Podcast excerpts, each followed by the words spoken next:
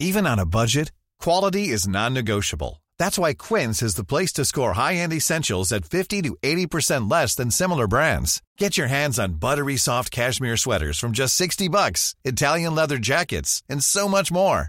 And the best part about Quince, they exclusively partner with factories committed to safe, ethical, and responsible manufacturing. Elevate your style without the elevated price tag with Quince. Go to quince.com slash upgrade for free shipping and 365-day returns. Hold up. What was that? Boring. No flavor. That was as bad as those leftovers you ate all week. Kiki Palmer here, and it's time to say hello to something fresh and guilt-free. Hello Fresh. Jazz up dinner with pecan-crusted chicken or garlic butter shrimp scampi. Now that's music to my mouth. Hello Fresh. Let's get this dinner party started. Discover all the delicious possibilities at hellofresh.com. Millions of people have lost weight with personalized plans from Noom, like Evan, who can't stand salads and still lost 50 pounds. Salads, generally, for most people, are the easy button, right? For me, that wasn't an option. I never really was a salad guy. That's just not who I am. But Noom worked for me. Get your personalized plan today at Noom.com. Real Noom user compensated to provide their story. In four weeks, the typical Noom user can expect to lose one to two pounds per week. Individual results may vary.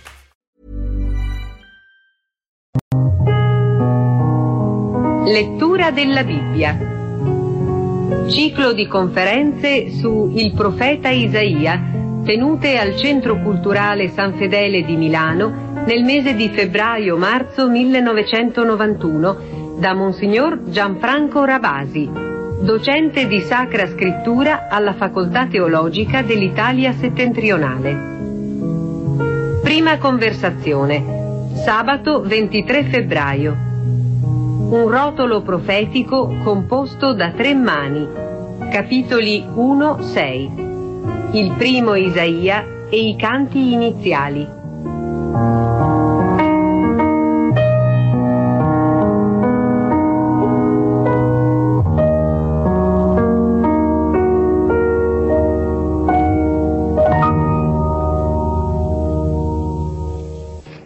Questa volta possiamo iniziare il nostro corso citando già il passato. Infatti questa serie che dedichiamo al profeta Isaia ha una cornice, una cornice che abbiamo già preparato molti anni fa ed è probabile che forse ci siano anche delle persone che hanno seguito forse sette, otto anni fa un ciclo che io avevo tenuto proprio riguardante i profeti era una specie di introduzione di ordine generale alla profezia, con eh, alcuni bozzetti soltanto riguardanti alcuni profeti, tra i quali anche Isaia. Quel testo perciò resta come una specie di riferimento per l'inquadratura generale al nostro attuale itinerario nel libro, nel grande libro di Isaia. C'è anche un'altra citazione che devo fare sul nostro passato, questo è un passato più recente, ed è la lettura del libro di Daniele e degli Apocalittici. In quell'occasione abbiamo avuto l'occasione di citare almeno due blocchi del profeta Isaia, non appartenenti probabilmente all'autore maggiore del libro, come anche ricorderemo questa sera, ma sicuramente testi appartenenti all'orizzonte di questo grande libro. Si trattava dei capitoli 24, 27 e 34, 35, le cosiddette due apocalissi o due escatologie di Isaia, colorate coi toni, con le tonalità accese della apocalittica posteriore certamente al grande profeta di Israele. Queste due citazioni del passato, del nostro lavoro, della nostra lettura precedente ci permettono allora di iniziare il nostro percorso in Isaia con una specie di eh, sintesi minima indispensabile, lasciando, rimandando appunto a quelle introduzioni il discorso globale sulla figura di Isaia. D'altra parte questo ci permette proprio di usare sostanzialmente il testo. Le premesse che voglio fare sono essenziali, riguardano però pur sempre alcuni elementi guida per poter seguire un testo profetico. Il primo elemento è certamente quello della parola da ribadire. Il profeta ha ricevuto questo nome nell'interno della traduzione greca della Bibbia. Profetes è un termine greco, non ebraico.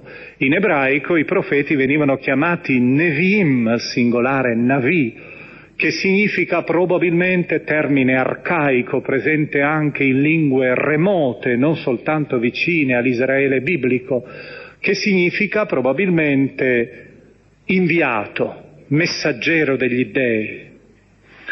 Abbiamo anche un altro termine ebraico con cui si indica il profeta, José, che vuol dire il veggente, colui che sa vedere al di là della superficie delle cose penetrando i segreti della realtà penetrando nell'interno dei meccanismi oscuri e gloriosi della storia, quelli soprattutto trascendenti, capace di trovare il filo ultimo della storia.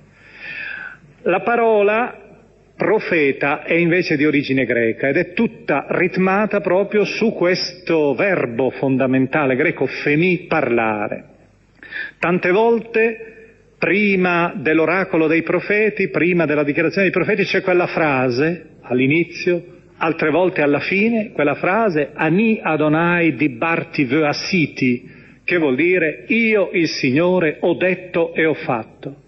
E alla fine di moltissimi testi, oracoli profetici ha quella parola Neum Adonai, parola del Signore, oracolo del Signore. Ecco, l'elemento fondamentale del profeta è la parola, una parola che come ben sappiamo è sempre efficace, Anzi, la misura dell'autenticità della profezia è proprio che questa parola incide nelle coscienze, non perché prevede, prevede eventi futuri. Questa, come sapete, è un'idea, è sempre quella introduzione lontana che avevamo fatto, lo spiegava. L'idea del profeta come preveggente è un'idea popolare ma assolutamente marginale e secondaria. Il profeta è colui che ha una parola per il presente capace di incidere nel presente.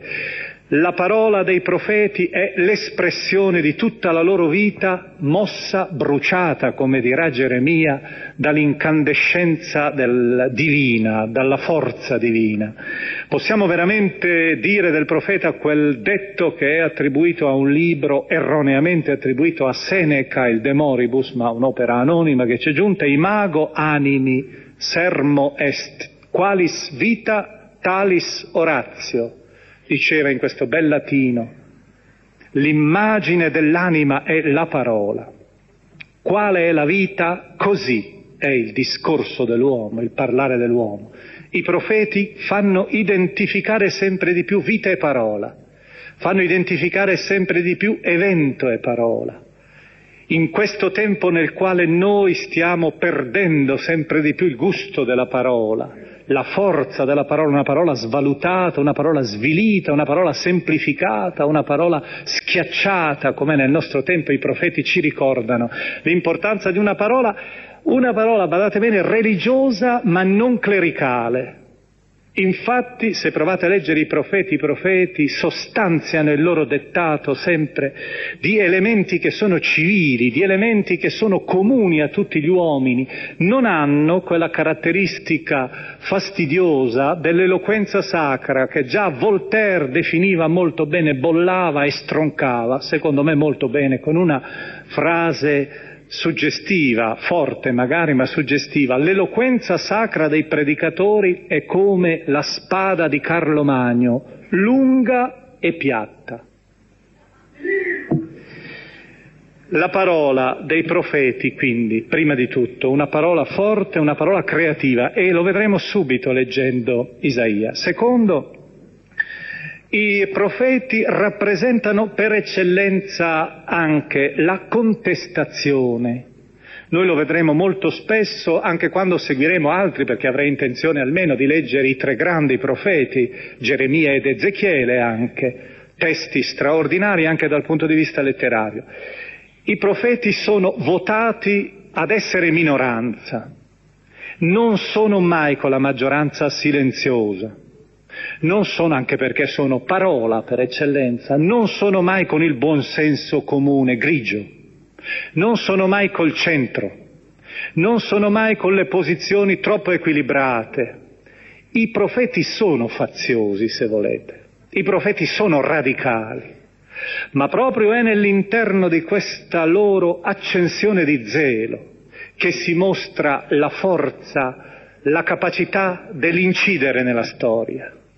Essi mostrano verità scomode e le mostrano senza edulcorazioni, le mostrano senza attenuazioni, le mostrano in tutta la loro forza e magari anche brutalità. È per questo che i profeti sono votati spessissimo all'insuccesso storico immediato, votati magari ad un lontano riconoscimento quando ormai la loro voce si è spenta e solo allora, magari troppo tardi, si riconosce che il loro messaggio era necessario, quel messaggio che si era rifiutato. Dopotutto, se vogliamo prendere sulla scia di Luca che ha rappresentato il Cristo come profeta, con l'immagine di un profeta, dobbiamo dire che Cristo è la rappresentazione tipica di questo rifiuto per un'accettazione posteriore, un'accettazione tante volte vanamente edulcorata, tentando quasi di renderlo inoffensivo, quando egli invece aveva affermato di essere venuto a portare una spada che divideva le coscienze stesse e le famiglie. Possiamo ripetere perciò dei profeti quello che Kierkegaard, il filosofo danese che abbiamo citato tante volte, diceva a proposito di loro e a proposito un po', un po' immodestamente diciamo da parte sua, anche dei suoi scritti. Scrive così nel diario, un direttore di teatro si presenta tutto trafelato sulla scena per avvertire il pubblico che è scoppiato un incendio.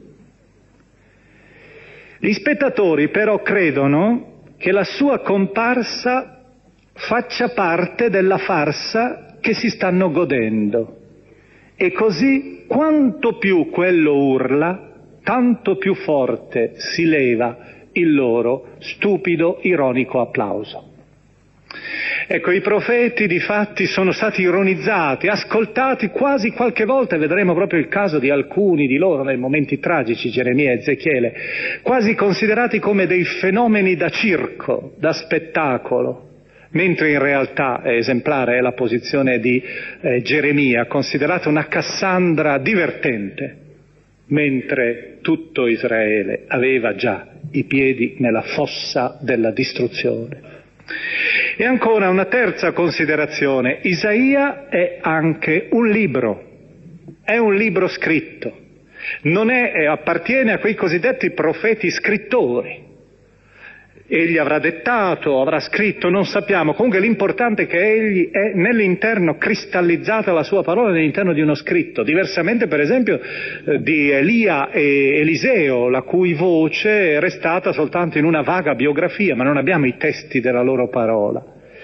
Di Isaia abbiamo un rotolo lunghissimo, 66 capitoli ritrovato, come sapete, tra l'altro, anche in una edizione preziosissima, in un manoscritto preziosissimo a Qumran del primo secolo a.C., intessuto con 17 pelli di pecora da quei monaci di quella comunità sulla costa occidentale del Mar Morto.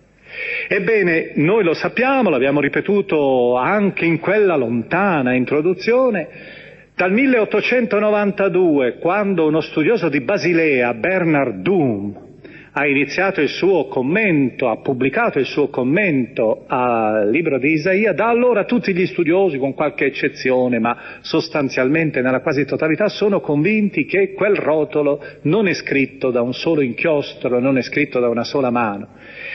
Tre sono almeno le mani fondamentali, ma qualcheduno pensa che siano di, molte di più. I capitoli 1-39 sono attribuiti al primo Isaia, in realtà noi lo vedremo se avremo tempo anche di indicare queste cose che però sono più da indicare quasi alla lavagna idealmente, ci sono dei capitoli che non sono certamente del grande primo Isaia vissuto nell'ottavo secolo a.C. Dai capitoli 40 al 55 abbiamo il cosiddetto secondo Isaia, un profeta che è purtroppo anonimo, ma che avremmo amato molto conoscere il suo nome perché è un ottimo scrittore, un finissimo poeta, degno di stare a livello del primo, anche se inferiore per statura al primo, chiamato spesso dagli studiosi, come sapete, il Dante della poesia ebraica. Poi abbiamo i capitoli 56-66, che di solito vengono chiamati il trito o terzo Isaia. In realtà qui non siamo più in presenza di una voce sola, di un uomo solo, di una fisionomia precisa. Siamo in presenza di un'antologia, un'antologia a cui hanno collaborato probabilmente vari profeti.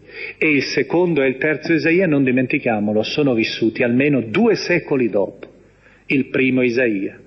Difatti, come vedremo, basta soltanto sentire la voce del secondo Isaia, supponendo anche di non conoscere l'originale ebraico e quindi non capire, come può capire lo studioso, la differenza di stile, subito ci si accorge che si parla di un personaggio che nell'ottavo secolo minimamente interessava gli ascoltatori e soprattutto era completamente adesso ignoto, cioè Ciro, l'imperatore persiano, l'imperatore del ritorno di Israele dalla schiavitù di Babilonia col suo celebre editto del 538 a.C.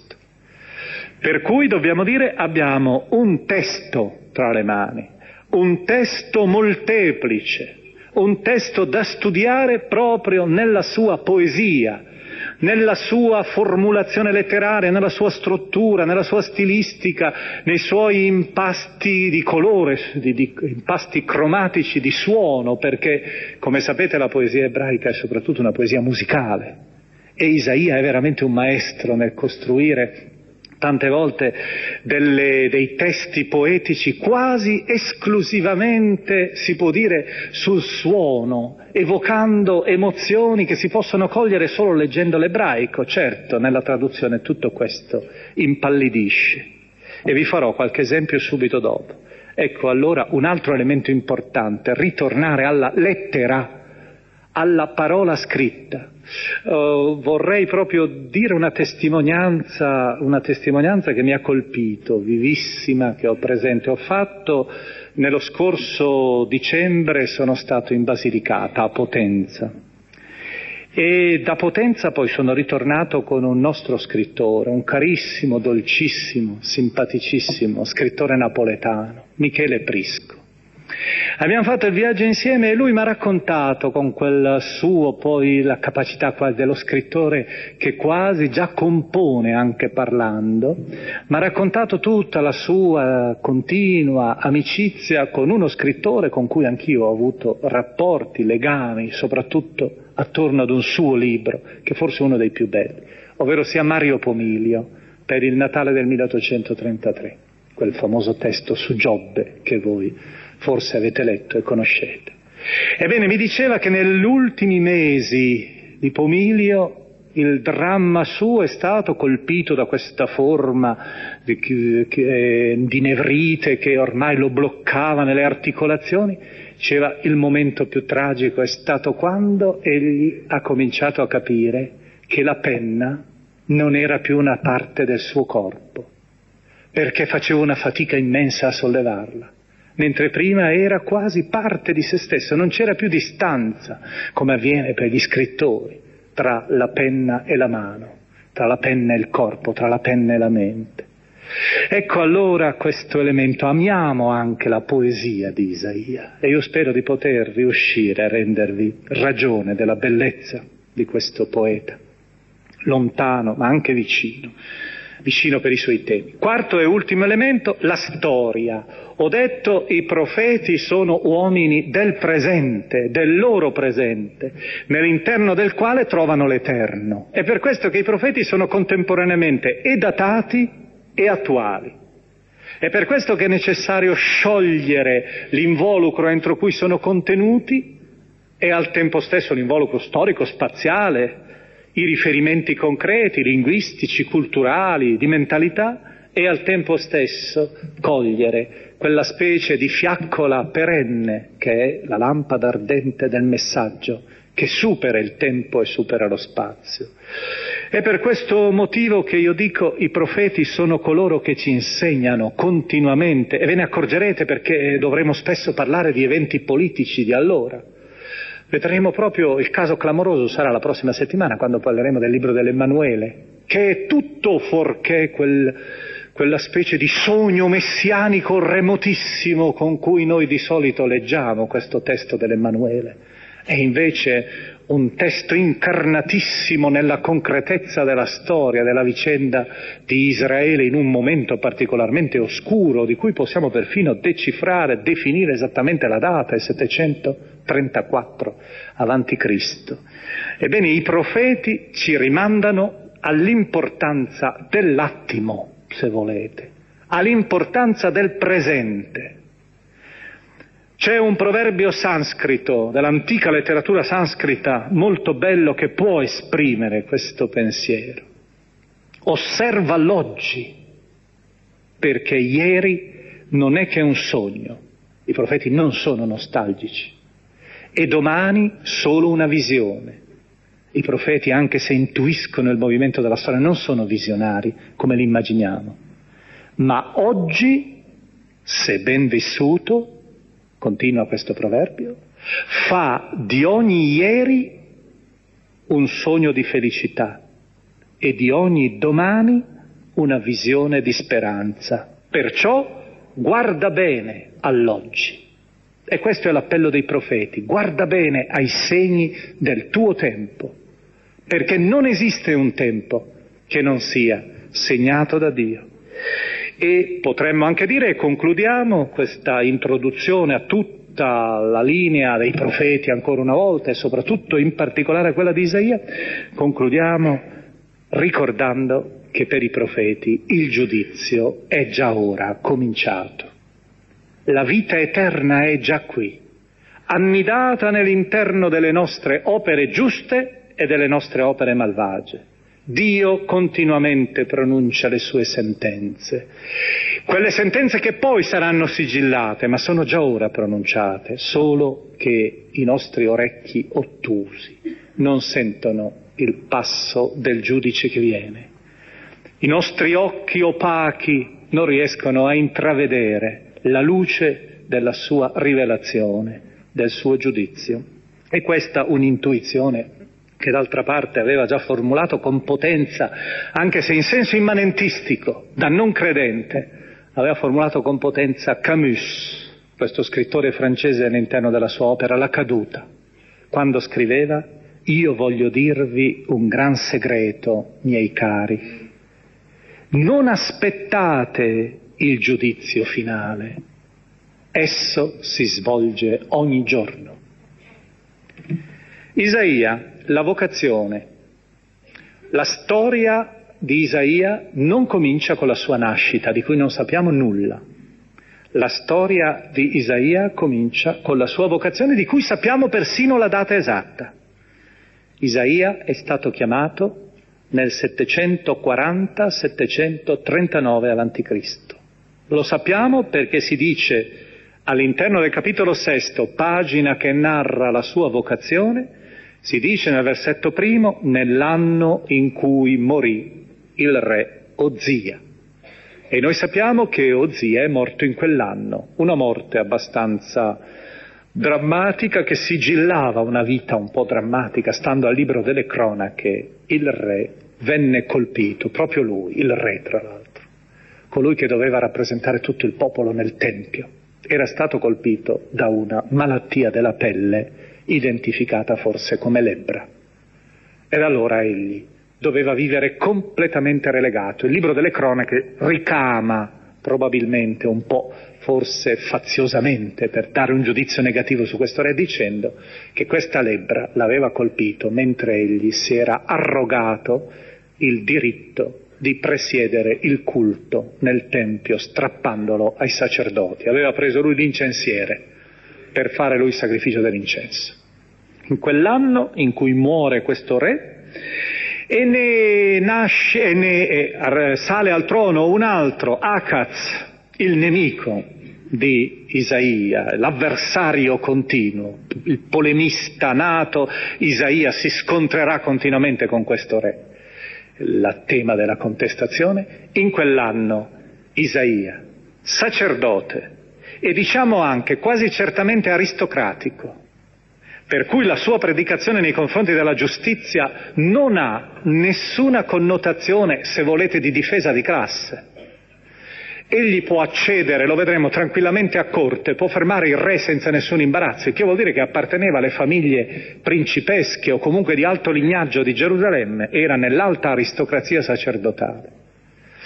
Isaia in quel giorno è nel Tempio e la pagina voi tutti la conoscete, ora non voglio leggerla perché non abbiamo tempo materiale, ma vorrei affidarla alla vostra lettura. È una pagina, una sceneggiatura di straordinaria efficacia egli è nell'interno del Tempio, sta per presiedere il sacrificio dell'incenso e in quel momento, anziché prendere lui con una molla il carbone ardente per metterlo sulla bacile degli incensi e far salire le volute che salgono a Dio, simbolo della preghiera di tutto Israele, in quel momento egli vede un serafino che staccandosi dalla corte celeste scende su di lui e compie quel gesto rituale della purificazione delle labbra, una specie di consacrazione. I serafini rappresentano probabilmente sono, noi li abbiamo poi trasformati in angeli, erano come i cherubini, gli assistenti al trono di Dio, come nell'antico Oriente esistevano i cherubini anche nel mondo accadico babilonese, i cherubini, questi mostri alati con volto d'uomo, parzialmente zoomorfi, antropomorfi. Il serafino probabilmente doveva avere forma, forse dalla radice saraf, che indica qualcosa che striscia, forse aveva forma di serpente, un simbolo quindi, se volete, antico magico che diventa il segno, il simbolo della sacralità assoluta di Dio, Dio inaccostabile, circondato da questi che diventeranno poi gli angeli, i cherubini e i serafini. E questo serafino ammette dopo la purificazione Isaia nel consiglio della corona di Dio. E c'è in quel momento quella domanda che viene lanciata da Dio, che risuona quasi per monti e per valli, per cielo e per terra. Chi manderò mai? Perché annunci il giudizio. Ed è veramente paradossale questa funzione del profeta. La voce del messaggero dovrà fare nient'altro che trovare il rifiuto, creare una reazione negativa e nulla più. Infatti, rendi insensibile tuo profeta il cuore di questo popolo, fallo duro d'orecchio e acceca i suoi occhi e non veda con gli occhi, né oda con gli orecchi, né comprenda con il cuore, né si converta in modo da essere guarito. Funzione terribile quella del profeta funzione di denuncia, di giudizio. E il profeta, di fronte a questa funzione terribile, in silenzio accetta, ascolta il messaggio e poi s'avanza in questo ideale consiglio della corona che unisce terra e cielo nell'interno del Tempio, s'avanza e pronuncia quella frase che fa sì che la sua vocazione sia in un certo senso diversa da quella di tutti gli altri di tutte le narrazioni di vocazioni che abbiamo. Infatti egli s'avanza e dice nell'interno del versetto ottavo, la voce del Signore diceva, chi manderà, chi manderò e chi andrà per noi? La risposta è, io risposi, eccomi, manda me. Ricordate Geremia, la vocazione di Geremia, capitolo primo. No, io non sono capace, sono un ragazzo, non sono capace di parlare. La vocazione di Mosè. Guarda mio fratello, mio fratello Aronne, lui sì sa parlare, io no. Guardate anche la vocazione di Abramo. La vocazione di Abramo risponde senza una parola, solo con la cieca pura obbedienza. Il Signore gli disse, Abramo, esci dalla tua terra Nota della Genesi, capitolo dodicesimo, versetto quarto. Abram uscì come il Signore gli aveva ordinato. Amos, nella stessa maniera, una voce risuona. Se il Signore fa profetare, chi può non profetare? Se il Signore parla bisogna rispondere, invece Isaia avanza liberamente quasi la sua candidatura, cosciente che quella chiamata è per lui che egli è adatto per quella chiamata. Già da questo si vede un po' la ricchezza di questa figura, di questa figura completa di uomo maturo, cosciente anche del destino che lo attende. La vocazione, ho detto, ma subito la sua prima predica. Noi oggi dovremmo guardare almeno i primi oracoli, quelli che ci sono nell'interno dei primi eh, cinque capitoli, il sesto è quello della vocazione. La prossima settimana faremo i capitoli 7 e 12, andremo avanti parte per parte. Questi oracoli che si trovano in apertura sono probabilmente un'antologia, un'antologia raccolta in momenti diversi della predicazione. Gli studiosi si accaniscono per cercare di vedere se esistono dei segni per riuscire a decifrare la data esatta in cui il profeta ha pronunciato queste parole sulla base soprattutto dei piccoli segnali cronologici che qua e là sono dispersi. Non dimentichiamo mai, dicevo prima, che il profeta è per eccellenza l'uomo del suo tempo. Il capitolo primo noi prendiamo e il capitolo primo potremmo intitolarlo così.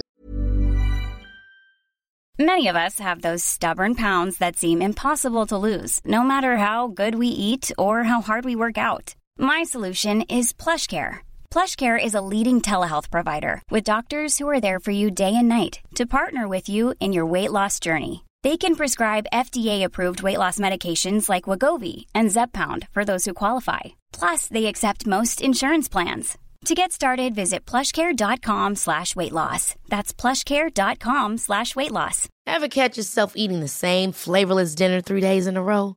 Dreaming of something better? Well, HelloFresh is your guilt-free dream come true, baby. It's me, Gigi Palmer. Let's wake up those taste buds with hot, juicy pecan-crusted chicken or garlic butter shrimp scampi. Mm. Hello Fresh. Stop dreaming of all the delicious possibilities and dig in at HelloFresh.com. Let's get this dinner party started.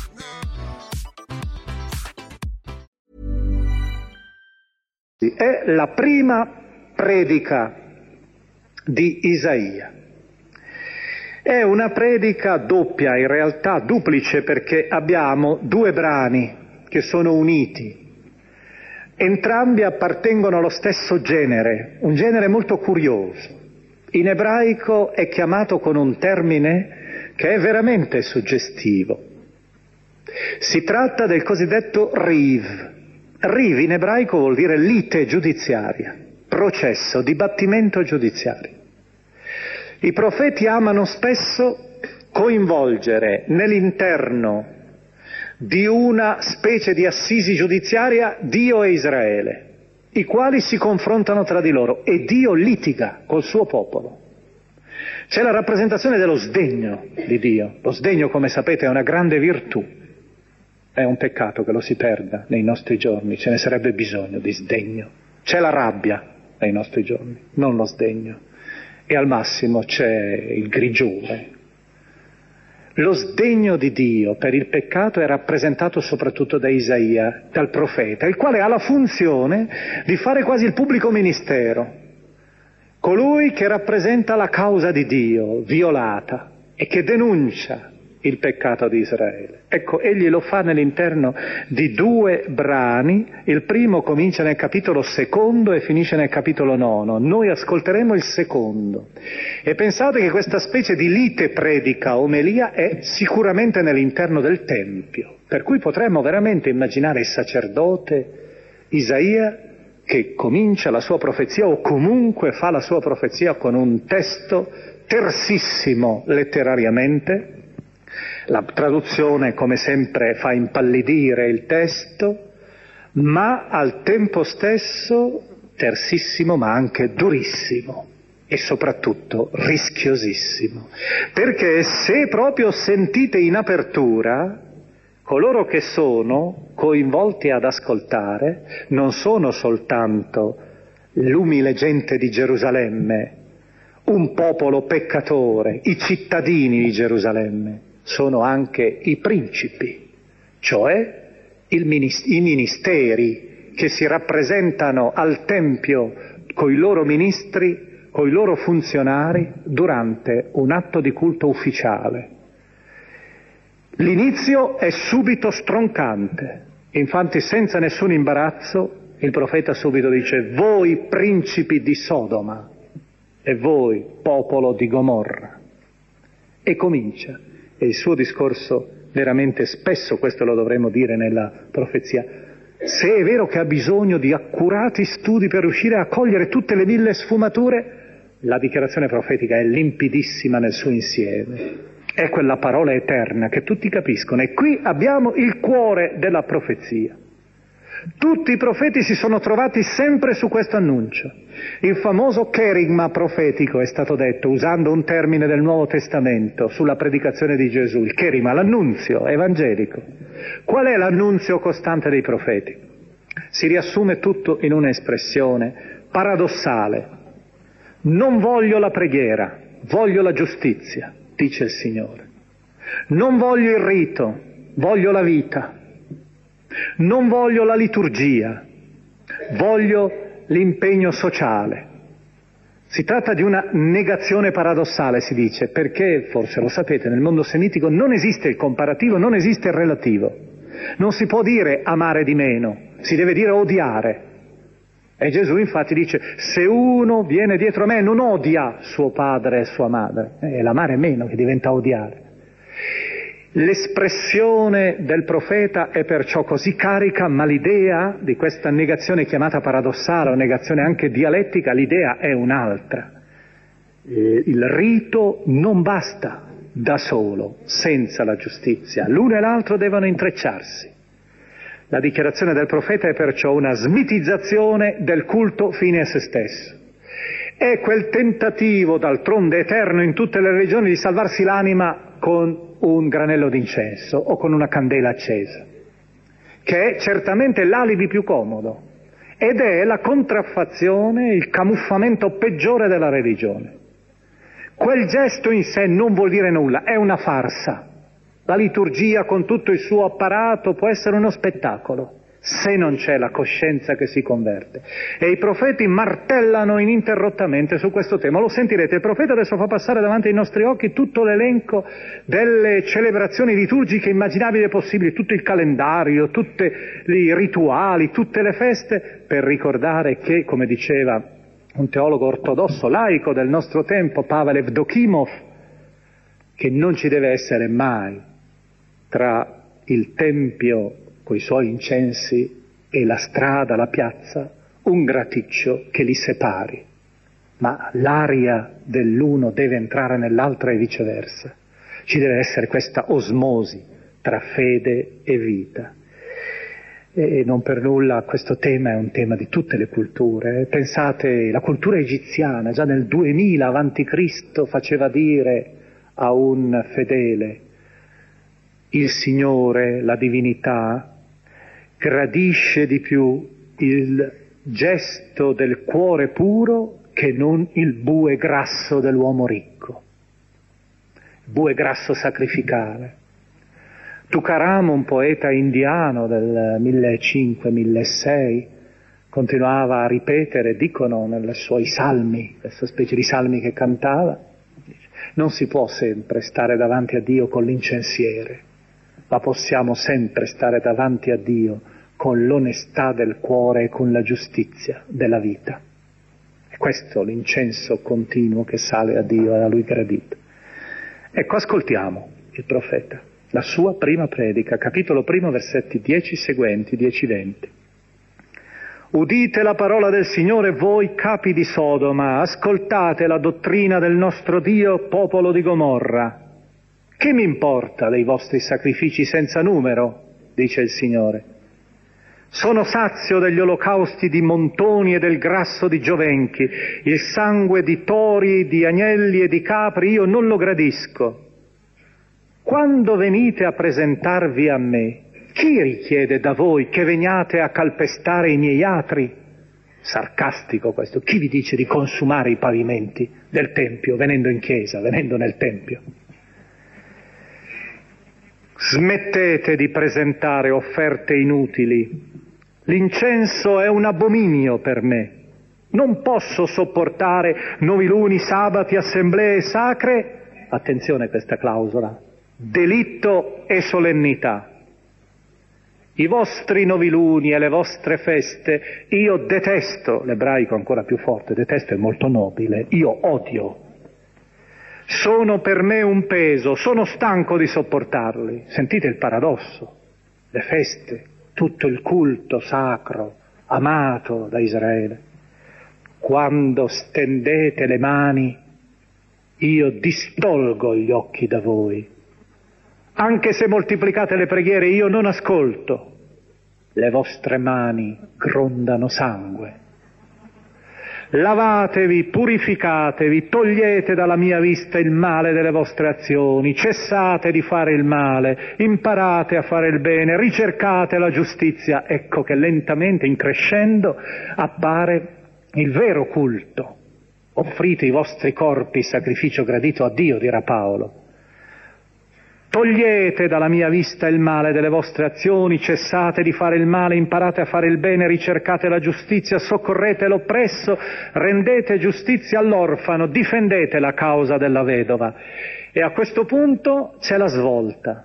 Dio, che attraverso la voce del profeta ha inveito contro questa ipocrisia trionfante che si annida nell'interno dei templi, comincia a offrire ancora una volta la sua ultima parola che è la parola del perdono. Ed è bellissimo questo gioco psicologico. Dio che dice, beh, ritorniamo a discutere, vediamo che forse è possibile ancora perdonarvi. Su, venite e discutiamo, dice il Signore. Anche se i vostri peccati fossero come scarlatto, diventeranno bianchi come neve. Se fossero rossi come porpora, diventeranno come lana. Se sarete docili, ascolterete mangerete i frutti della terra, ma se vi ostinate e vi ribellate sarete divorati dalla spada perché la bocca del Signore ha parlato. La bocca del Signore è il profeta. Ed eccoci ancora davanti ad un altro testo che entra nell'interno di questa concretezza della predicazione del profeta. Io vi ho detto, le denunce dei profeti sono denunce che danno fastidio perché non sono mai quegli appelli generici alla giustizia, alla verità, alla pace, all'amore dei predicatori, appelli generici che non danno fastidio a nessuno, che lasciano tutto intatto come prima. I profeti invece denunciano puntualmente. Adesso io farò un esempio, un esempio abbastanza, se volete, orientale, anche per certi aspetti un po' fastidioso per noi, perché colpisce, secondo il tipico atteggiamento orientale, colpisce soprattutto le donne, secondo quell'atteggiamento un po' antifemminista dell'Oriente. Ma badate bene che qui il profeta non vuole colpire le donne, vuole colpire le aristocratiche, quelle che conducono la dolce vita di Gerusalemme. E ne fa un bozzetto che è vera poesia, pur usando un puro elenco usando il vocabolario.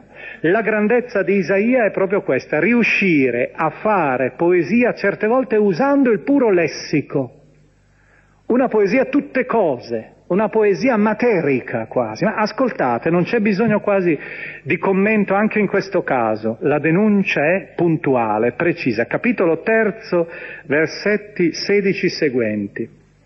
Dice il Signore, l'ironia è fortissima anche in questo caso poiché si sono insuperbite le figlie di Sion e procedono a collo teso, ammiccando con gli occhi e camminano a piccoli passi, facendo tintinnare gli anelli ai piedi. Perciò il Signore renderà tignoso il cranio delle figlie di Sion, il Signore denuderà le loro tempie. In quel giorno il Signore toglierà l'ornamento di fibbie, fermagli, lunette, orecchini, braccialetti, veli, bende, catenine ai piedi, cinture, boccette di profumi, amuleti, anelli pendenti al naso, vesti preziose e mantelline, scialli, borsette, specchi, tuniche, cappelli e vestaglie.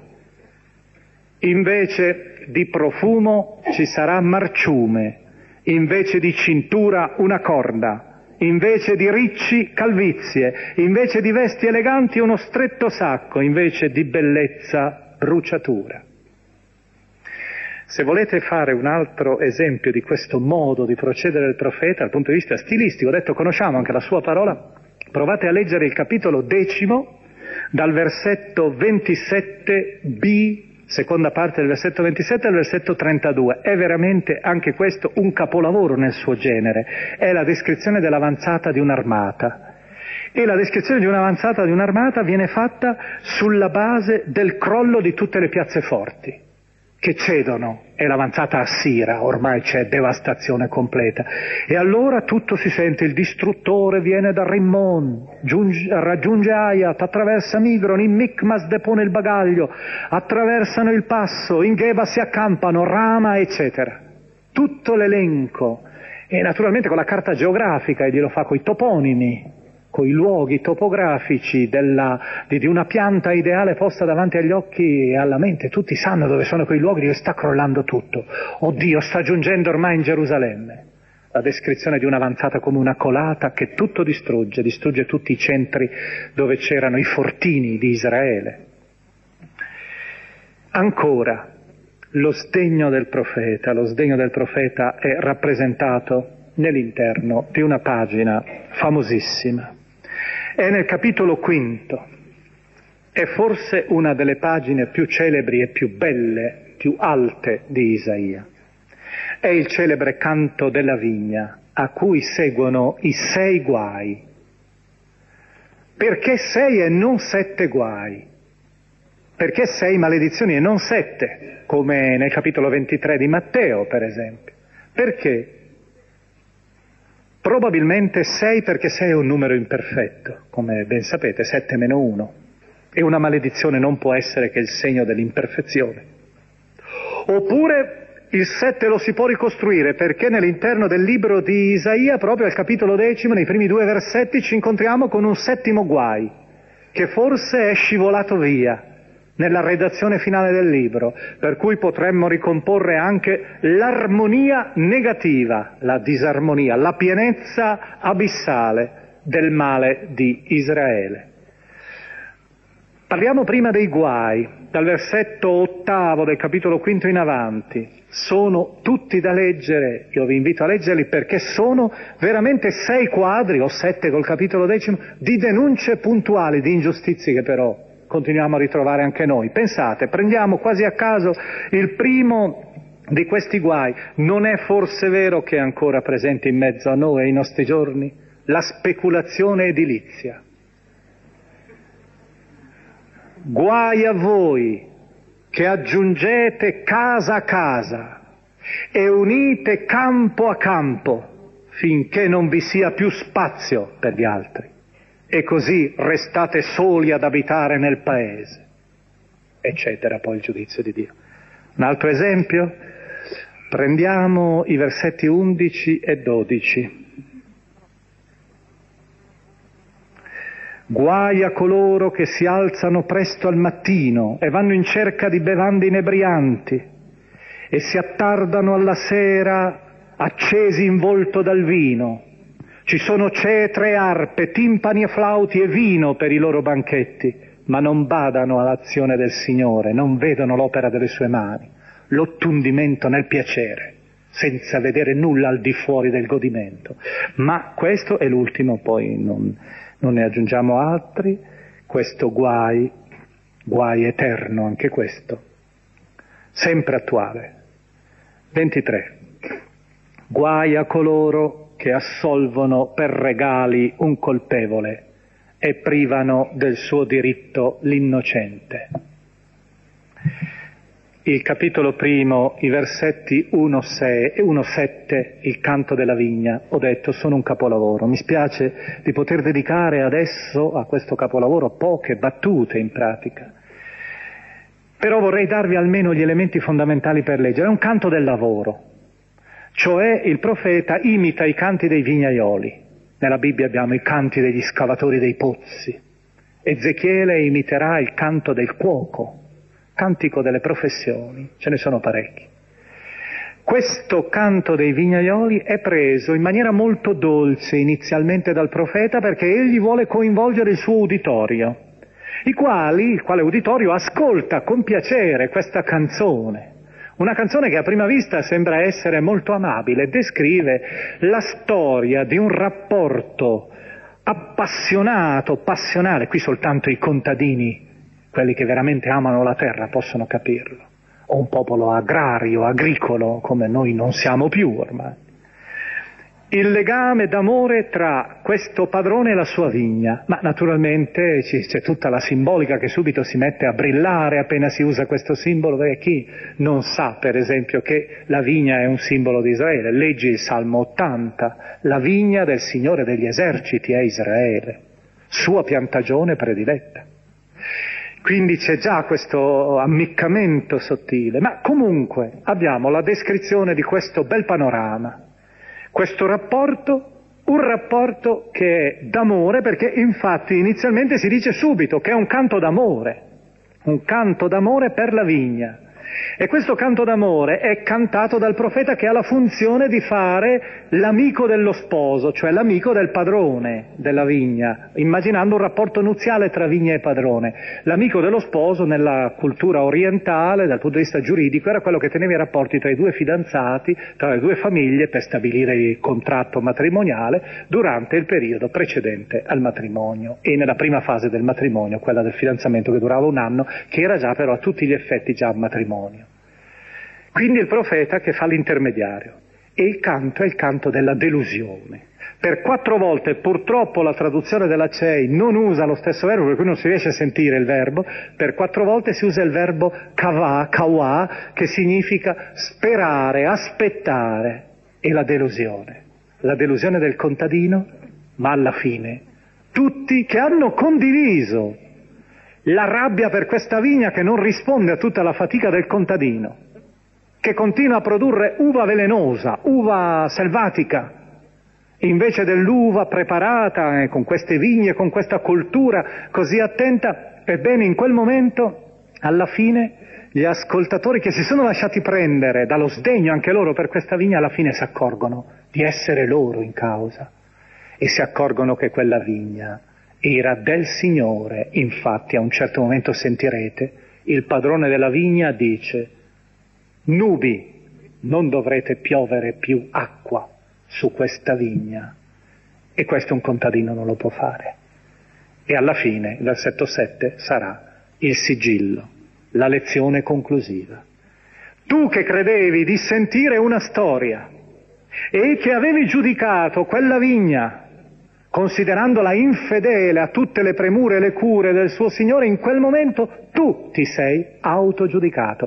Questo, notate bene, è una tecnica cara ai profeti. Non pronunciare il giudizio sempre dall'esterno, ma farlo pronunciare da chi ascolta. Vi ricordate quella famosa scena di Nathan davanti a Davide con la storia della pecorella piccina se non la ricordate andate a rileggerla nel capitolo dodicesimo del secondo libro di Samuele, è un gioiellino anche narrativo, è lo stesso procedimento che abbiamo qui. Davide solo alla fine si accorge di essere lui e lui ha già pronunciato la sentenza contro quel vigliacco che ha strappato la pecorella, la pecora piccina al suo vicino. Il testo è quindi la storia della delusione di Dio sentirete ora il verbo aspettare, un verbo aspettare continuamente deluso. Vorrei lasciarvi in finale un elemento perché l'abbiate a sciogliere nell'interno di, questo, di questa traduzione che non lo può mostrare, non lo vuole mostrare, non riesce a mostrarlo. Nel versetto 7 il profeta fa un gioco di parole efficacissimo per mostrare la delusione di Dio che guarda dal cielo quasi. Cercate poi di seguirlo quando io arriverò al versetto 7. Nel versetto 7 si dice, il Signore si aspettava, ecco il verbo della delusione, la giustizia. In ebraico mispat, ed ecco spargimento di sangue, in ebraico mispach. Capite? Dio guarda dal cielo e immagina di trovare la mispach, la giustizia, il diritto. Ed ecco invece lo sguardo, il sangue che cola, mispach. E in ebraico c'è lo stesso suono. Ancora, il Signore si aspettava rettitudine e giustizia. In ebraico, tzedakah. Ed ecco invece grida di oppressi, in ebraico, Shoaka. Ed è la delusione di Dio. Guarda dal cielo, immagina di vedere la giustizia, un popolo giusto, ed ecco invece la delusione, il grido dei disperati, delle vittime, degli oppressi della storia. Canterò per il mio diletto, il mio amato, in ebraico è Dodi, il Dodi del cantico, il mio amato, il Dodi che evoca le stesse lettere di, vi, di in ebraico, di Davide. Canterò per il mio diletto il mio cantico d'amore per la sua vigna. Il mio diletto, il mio amato possedeva una vigna sopra un, ver- un fertile colle. Egli l'aveva vangata e sgombrata dai sassi e vi aveva piantato scelte viti. Vi aveva costruito in mezzo una torre e scavato anche un tino. Egli aspettò che producesse uva, ma essa fece uva selvatica. Or dunque, abitanti di Gerusalemme e uomini di Giuda, siate voi giudici tra me e la mia vigna. Che cosa dovevo fare ancora la mia vigna che io non abbia fatto? Perché, mentre attendevo che producesse uva, essa ha fatto uva selvatica? Ora voglio farvi conoscere ciò che sto per fare alla mia vigna. Toglierò la sua siepe e si trasformerà in pascolo, demolirò il suo muro di cinta e verrà calpestata, la renderò un deserto, non sarà potata né vangata e vi cresceranno rovi e pruni.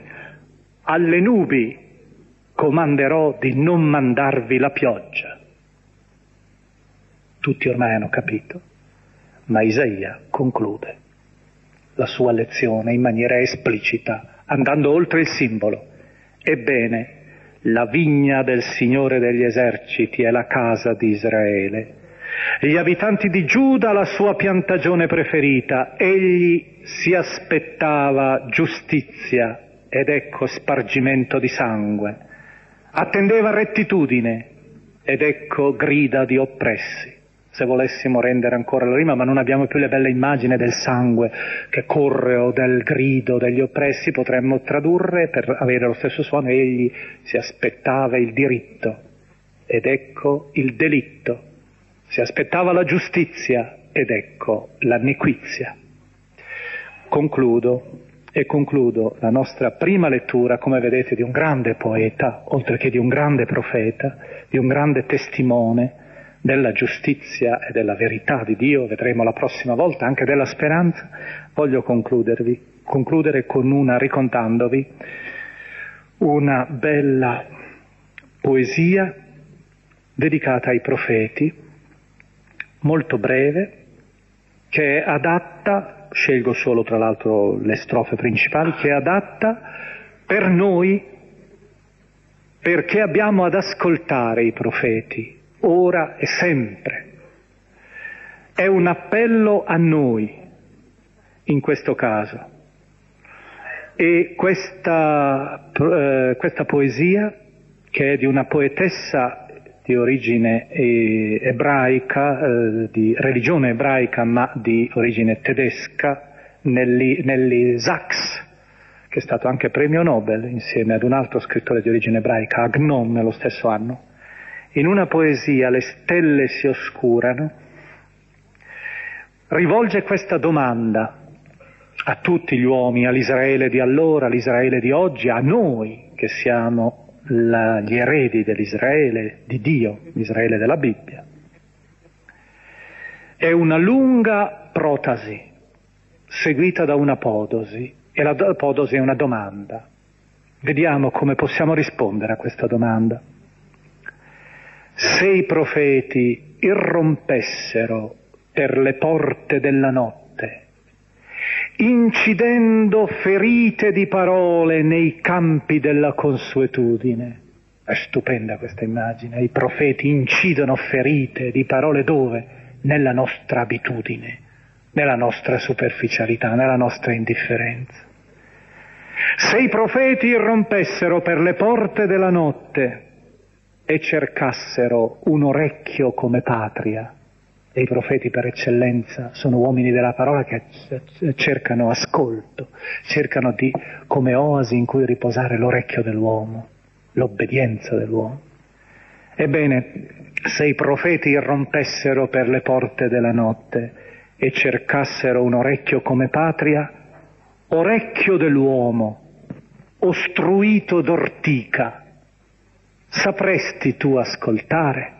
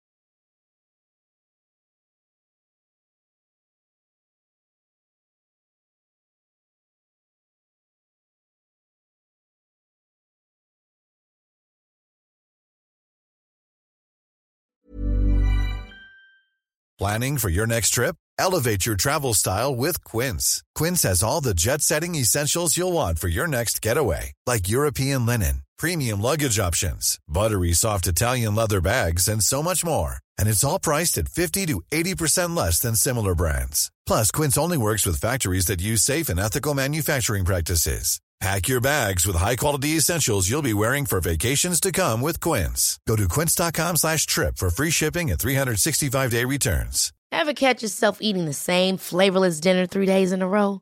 Dreaming of something better? Well, HelloFresh is your guilt-free dream come true, baby. It's me, Kiki Palmer. Let's wake up those taste buds with hot, juicy pecan-crusted chicken or garlic butter shrimp scampi. Mm. Hello Fresh. Stop dreaming of all the delicious possibilities and dig in at HelloFresh.com. Let's get this dinner party started. Why don't more infant formula companies use organic, grass fed whole milk instead of skim? Why don't more infant formula companies use the latest breast milk science? Why don't more infant formula companies run their own clinical trials? Why don't more infant formula companies use more of the proteins found in breast milk? Why don't more infant formula companies have their own factories instead of outsourcing their manufacturing? We wondered the same thing. So we made ByHeart, a better formula for formula. Learn more at byheart.com.